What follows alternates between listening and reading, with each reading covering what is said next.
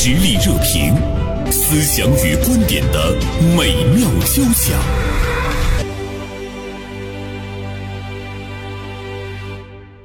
进入九月啊，我们有很多的比较复杂的情感。大学进入开学季，对于很多大一的新生和家长来说，是人生中第一次跨越时空的这个分离。有意思的是呢，我们看到的年轻人好像没有表达出更多对父母的不舍，倒是家长。纷纷的表现出了失落和焦虑。我也听说过呢，一位母亲平时呢跟儿子打得不可开交，孩子考上大学到机场去送别的时候，他哭得已经不能自已，让他儿子都特别的奇怪，说：“哟，我妈对我感情这么深吗？”那今天大连晚报名笔视线的执笔人王军辉啊，写了一篇文章，除了是父母，你还是你自己。可能就是对孩子已经开学了半个多月，依然呢还想念、依依不舍的这些家长们说的一句话啊。那今天呢，我们请到直播间呢，还有家心理咨询室的主理人毕佳做客我们的直播间，我们一起呢来聊一聊这些舍不得孩子的父母。军辉好，袁生姐好，毕佳好，袁生好，我们。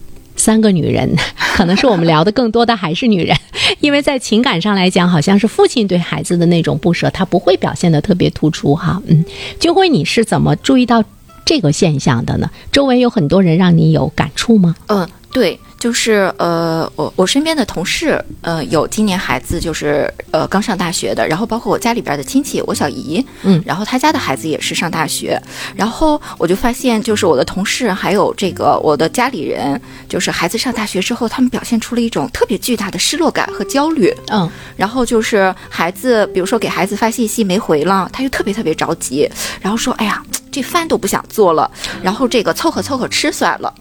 哦，这样的，对对。然后我就想，男孩女孩啊？男孩，这两个还都是男孩的家长。哦，嗯嗯。然后我就想，就是探讨一下，比如说孩子离巢之后，呃，当我们的这个家庭生活模式发生了一个改变，然后我们的时间变得特别充足，自我变得特别充分的时候，我们怎么去拥抱这种自由？但是我们会看到有一些家长无所适从。他好像更不自由了啊！毕佳，你对金辉呃说到的这些家长，你觉得他是正常的还是非正常的？金辉说的现象很普遍，嗯，在我们生活中，在我们的朋友中有很多很多这样的母亲，就是孩子离家以后，别说是上大学都，上幼儿园，他会还上幼儿园，他就会觉得失落。这里边有很多的东西值得我们去讨论的，嗯，因为包括我们。亲子的情感，还有包括我们母子之间，还有包括我们女人的生活。我觉得很多人，很多女人，我们说女人哈，女人是不是更了解女人？很多女人她这一生中呢，其实更多的那个那个支柱不是自己，孩子、老公，甚至有的就是一生对父母也是非常的那个眷恋，离不开。我曾经听说过一位朋友，他其实高中的时候考上了。瓦房店一中，他那时候是在瓦房店，就是因为想他妈妈，天天哭。高中就读的不怎么好，最后只上了一个中专。至今呢，回忆起来，他都是后悔万分。但是他现在依旧呢，对母亲是非常的这个依恋，一天见不着都那个难受啊。我们不能说这种依恋毁了他的人生，但是我觉得至少或多或少是有这个影响的，包括对孩子的那个那个依恋。这在我们专业上叫做恋母情节。嗯，是个男孩是个女孩？女的啊，女孩可以。如果是男孩，这样他很难进入他将来的婚姻当中。这是为什么呢？就是因为你看，我们我我们孩子小的时候有一个分离期，就是说，比如说。咱们先说男孩，嗯，比如说我们小时候都是我妈妈给喂奶，我们跟跟儿子的关系可能亲密一点，但是到适当的时候需要父亲介入，父亲把儿子从妈妈身边拉开一点，因为你不仅有妈妈，还有个父亲，就父亲会告诉，这是这是我，你看我不知道你们，我儿子小时候就经常三四岁的时候，我将该娶妈妈，对不对？是有过这样的，我将来小女孩说，我将来嫁爸爸，他都会有，这个时候就需要另外一方就把孩子拉开一点。就说：“哎呀，这是我的妻子，你将该找一个和这样，你将该找一个和和你妈和我老婆一样的女人结婚。”这是小的时候，大的时候更是这样的分离个体化的过程。大的时候，他不想找一个跟他妈一样的人。哎，好好好好多男孩，他的他找另一半的底色基本上都是妈妈，不管关系好不好，这是骨子里的。不要觉得，哎呀，我儿子可能跟我怎么样的，将来他找对象，他第一就是他一定是按照你妈妈的模板，女儿基本上按照爸爸模板，但不是百分之百啊，大概百分之六七十会会是这样的概率。我有个朋友跟我讲哈，他是儿子，有一天她老公跟她讲说，你儿子很可能以后会找一个跟你挺像的一一个这个媳妇儿哈。跟我那朋友说，那一山哪能容得二虎？当然，这个是孩子对呃父母的这个依恋。那么父母呢，对于孩子的这个依恋，我们会感觉到他有他出现了一个反依赖。就会你了解到的，你周围的人，包括你的亲戚，你感觉那种依赖，能理解吗？你你劝他们的时候，他们是什么反应？我觉得能理解，嗯，就是比如说我跟我小姨在聊的时候，我说，你看你回到我们的二十岁左右的时候，我们喜欢被父母不断的这个呃叮嘱，不断的打电话或者是怎么样吗？好像我们也不喜欢。然后我觉得好像我们就是一旦就是脱离了那个家庭，可能在一个新的环境里边，我就是非常渴望自由。嗯嗯，他也觉得可以理解。后来他说，那个等十一回来的时候，我们商量商量，一周通一次话吧。我觉得要是给孩子有了一个固定的那个时间和那个频次的规定的话，其实孩子还是觉得不自由啊，嗯嗯是不是？我觉得，但是父母他有了一份期待啊，毕加。对、嗯他可能天天在家等电话，现在还不知道，真真的没有必要非得固定一个星期一次。不忙的时候一星期两次，我忙的时候嗯半个月一次，或但是就不要一定说没有事儿没事儿，一定要孩子报个平安，因为孩子他有太多外面的世界太大了。对我觉得我们上大学的时候哈、就是那种张开双手奔向一个新世界的感觉。对呀，就是，而且我们年轻的时候，好像是我们对父母的那种关注，嗯其实真的是蛮少的。个人感觉是，应该是我到接近四十五岁的时候，我好像才开始对父母有了更多的那种关注和情感上的依恋。想想自己的时候，回头看一看自己的孩子，你就能理解他们。孩子对于父母来说，小时候，妈妈、爸爸是我的依靠。当我长大的时候，我要自己去飞出去探索这个世界。这时候爸爸妈妈在后面就望着，但是爸爸妈妈大多数的妈妈觉得，哎呀，我离不开这个孩子怎么样？但是你别忘了，特别是上大学这个人，他主要的是外面的世界，他有太多东西要去学习，太多东西要孩子要要去自己应对自己的人生。爸爸妈妈好像就是一个背景。我永远在，我我就是牵着风筝那个线，你跑不丢，这个家永远在在这儿。你你想家的时候就可以回来。嗯嗯，我觉得如果说父母非要规定怎么样的，或者一天打一个电话，一我一天或者非得视频，其实孩子很辛苦的，因为他他的生活太五彩斑斓了，这是一种侵入感，就是一种干扰。对。你还得让他时不时的想想家里的老头老太太，他觉得太不匹配了，跟他的青春。我觉得这种亲情是到生小孩以后，他带孩子很辛苦，他慢慢就会体会说，哦，嗯，这种反哺的这种亲情是要他自己生对发出来，自然而然不是你告诉他你要给我打电话，这些东西都没用。自己有孩子，他养育孩子辛苦，他会他会想起来我小时候，他慢慢就哇，我不能对我的爸爸妈妈不好，我要时常去看他们。这个东西他就要他要自己生发出这种亲情和反哺的能力，嗯不是你告诉他，你非要每天一个电话。我想，如果是你是一个很很知道亲情回报的人，你的孩子不会差。他有一天他自己生孩子，他自然会知道我要回家，我家里有爸爸妈妈。我们总说不养儿不知父母恩，这个话它是蛮有道理的，也是我们几千年来大家总结出来的人生的规律。所以说你在他年轻奔放的时候，我们是不是需要就是调整自己哈？像刚才我们说，呃，孩子远离自己上大学。其实父母不舍，我觉得他是很正常的，嗯就是你不要去谴责自己说，非常正常。你想他是对的，对，他是对的。你像这样一个形影不离的孩子，时不时的就会被你拎出来说几句，甚至有的时候你的那种情绪、你的那个叨叨，都会放在他身上的那么一个人，哎，他突然之间远离了，对吧？你习惯性的喊一声，哎，他不在那儿了，嗯那个时候对你来讲真的是特别难受。那这个时候你你是需要要调整自己，但是一定是有两类吧，一个是不断的沉溺，就长出了那个控制的欲望，还不断的去浇灌他；另外一个就是调整自己。归根到底就是说，就是孩子已经长大成人，他去自己的生活。关键我们妈妈，我们自己是不是反思静下来？难道我的人生就这样了吗？我的生活哪里去了？啊，我的生活该怎么办呢？这是你要自己去去去设计建设你的生活。就像军辉这篇文章的那个这题目写的非常好。除了是父母，你还是你自己。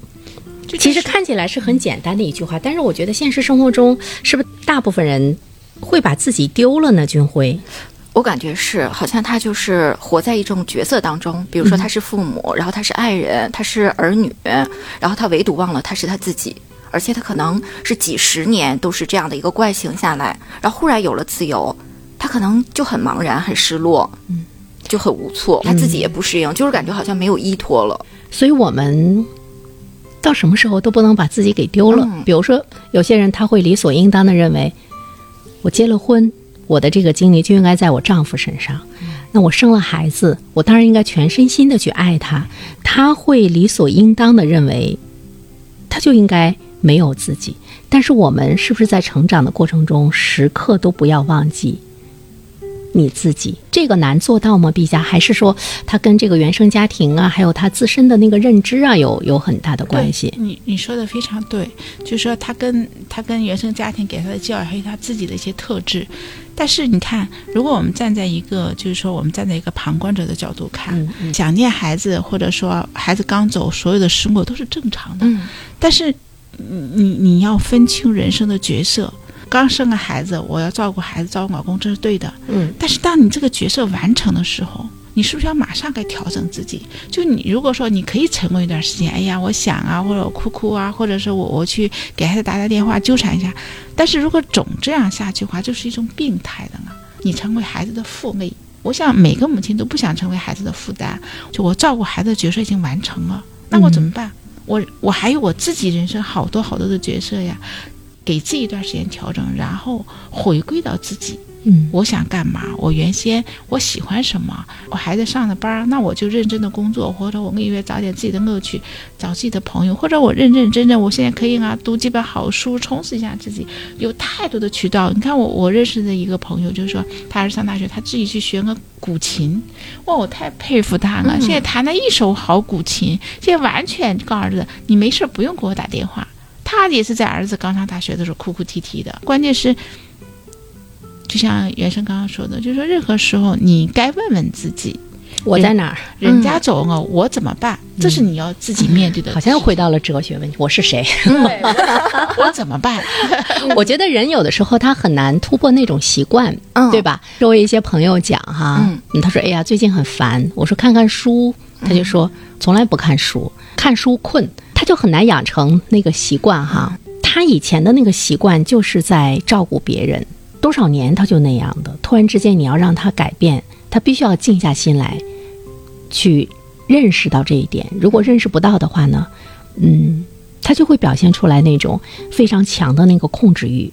我们要思考的一个问题就是：你以为你爱他，你以为你在关心他，你以为你在帮助他适应这个世界，其实后来我们会看到，你把他的翅膀给折断了。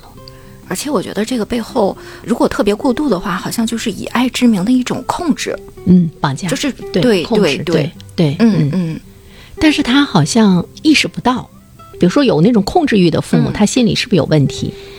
毕加，控制欲谁都有，但是如果说像你刚刚说他过了，就太过这个尺度太过了，可能就是一种病理性的。我我特别同意军辉刚刚说的，就是说以爱之名，你以爱之名不能以爱之名去去侵害自己的孩子，侵入或者去妨碍他的成长。嗯你看我现在目前接的好多好多的孩子，为什么不上学呢？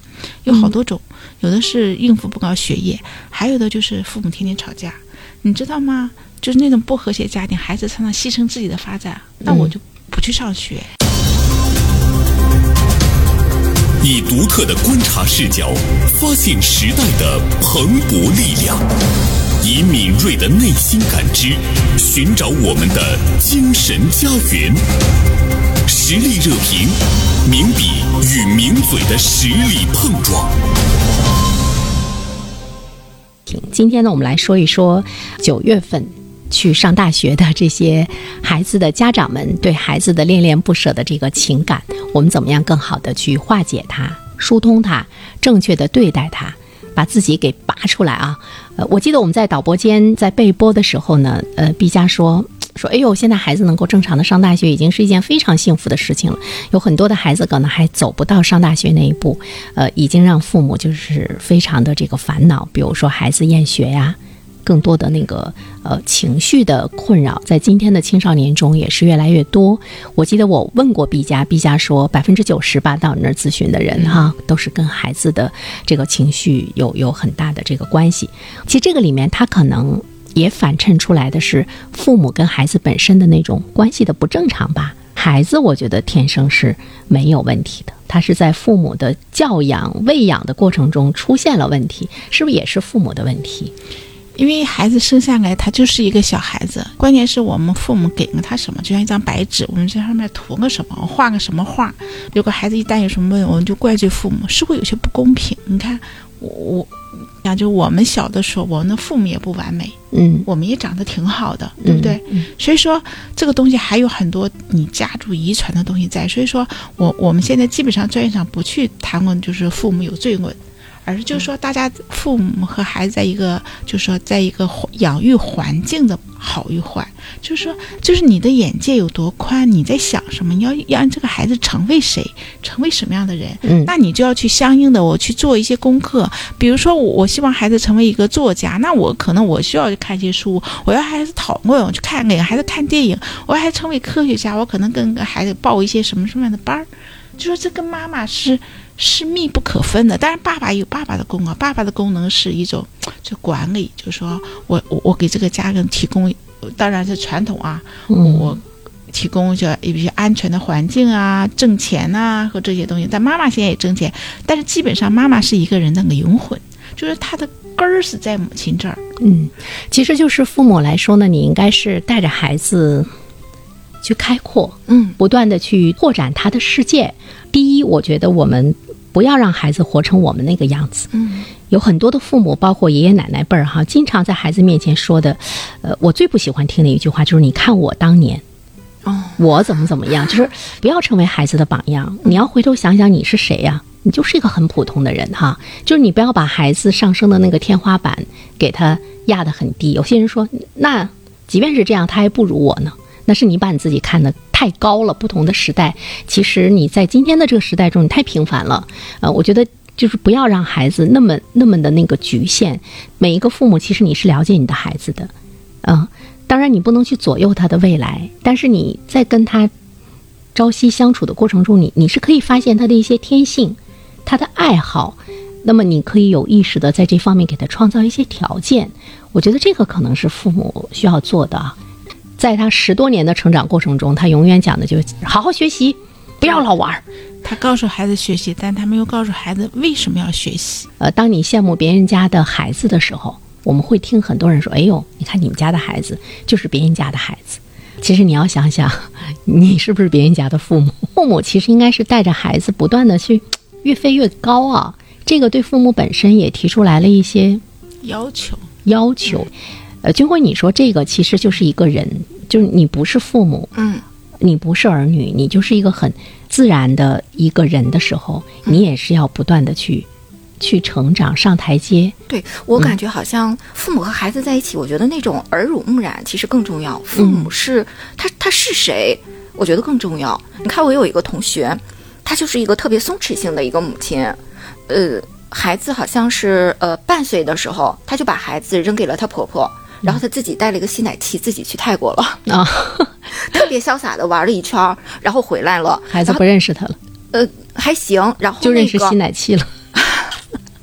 然后呢，他那个呃出去玩了一圈，然后他特别喜欢就是出去玩，然后就是孩子大了大之后什么的，一家三口什么去内蒙，然后去这个四川自驾游。嗯，然后你看他那么爱玩，他的孩子和他一样，嗯，爱运动。然后爱旅行，然后特别特别开阔眼界，他自己就是活得特别自我，特别潇洒。嗯，我觉得他孩子，我觉得也是也会。你看，我母亲是这样的一个人，而且我觉得他将来，我觉得很有可能他也会是一个就是活得特别自我潇洒的人。嗯，这就是言传身教哈。但是我呃，我还是觉得就是在父在孩子特别需要母亲陪伴的时候，嗯我们还是不太建议说用吸奶器把那个奶吸满了之后自己去玩儿。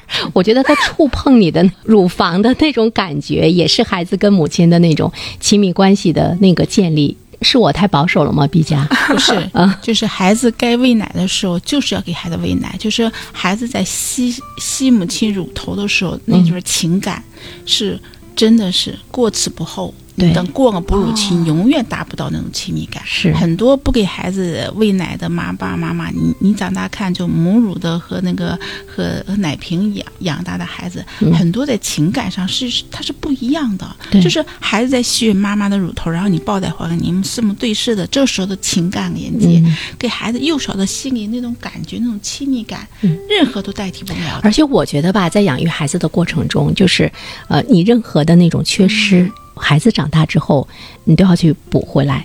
我有一个同事哈，我们那个时候带着孩子上课呀、补课呀，孩子上课我们在外面等待的时候，他特别不屑一顾，他说：“我受不了。”嗯，我受不了天天带着他东奔西走的去那个上课，我我得有我自己的生活，我得有我自己的事业。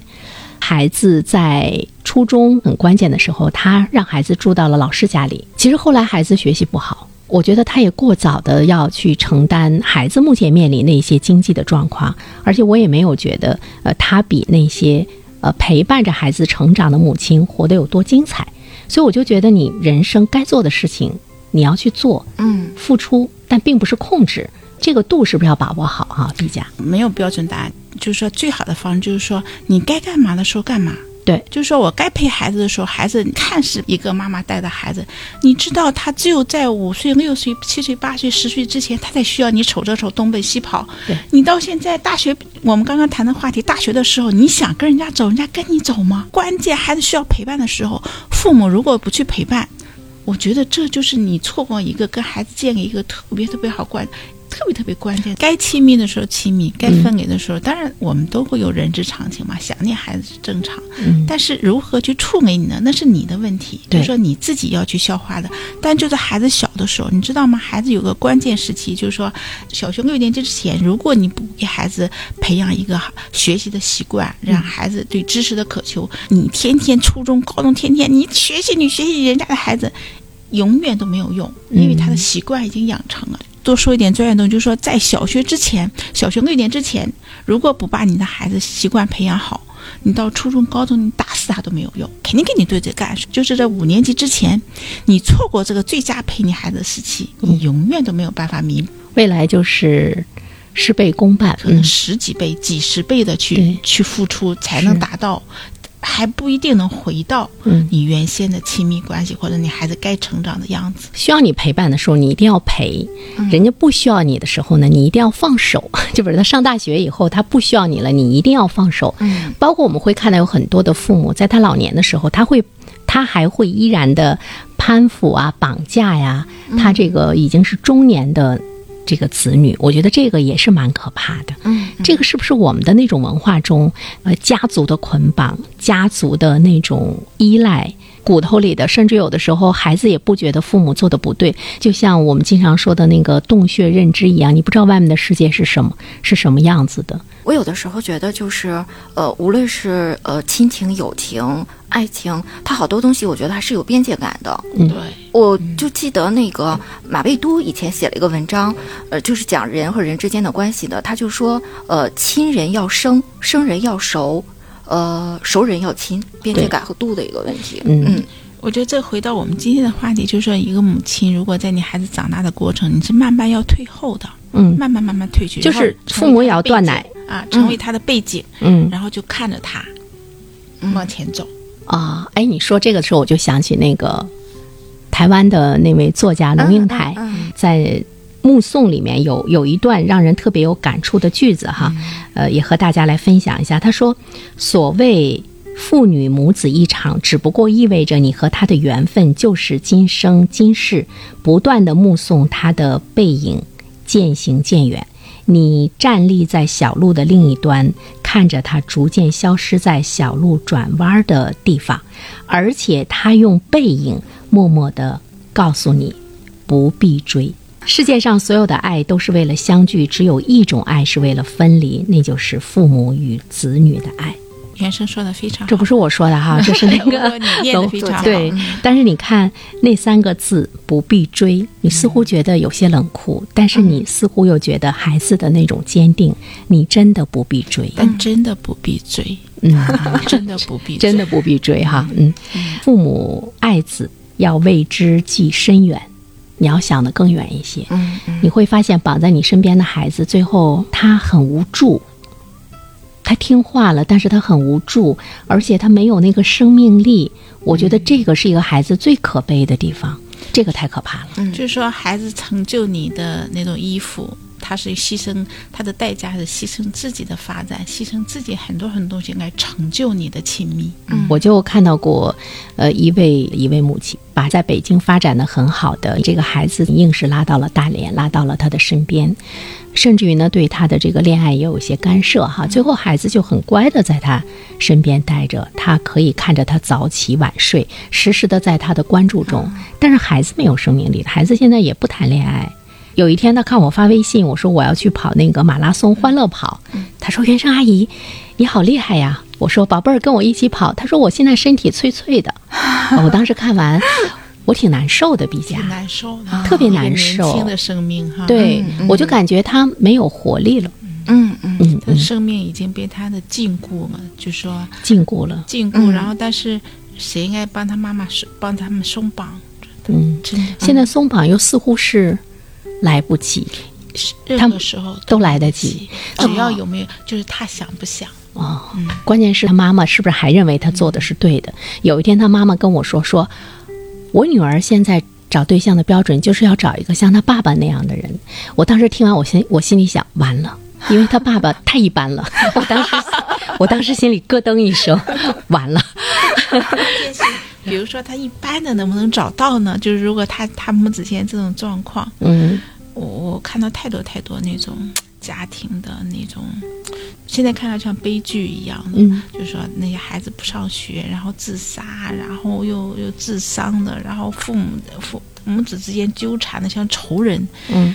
我觉得很心酸。其实我们把原本该相亲相爱的一家人，但是为什么就是因为不恰当的爱，嗯，成了彼此的折磨？对，也成了彼此的消耗。嗯，啊，金辉这篇文章中后面你是借用了一首诗是吧？对，那首诗我觉得那首诗特别好，我跟毕加都强烈要求，在我们今天结束的时候，你把这首诗满含深情的给我们读 一下，它对我们也是一场教育。嗯嗯，是纪伯伦的一首诗。你的孩子其实不是你的孩子，你的孩子不是你的孩子，他们是生命对自身渴望而诞生的孩子。他们通过你来到世界，但不是来自你。他们虽然与你同在，却不属于你。你可以给他们你的爱，但不能给他们你的思想，因为他们有自己的思想。你可以庇护他们的身体，却不能庇护他们的灵魂，因为他们的灵魂住在明天的房子里。哇，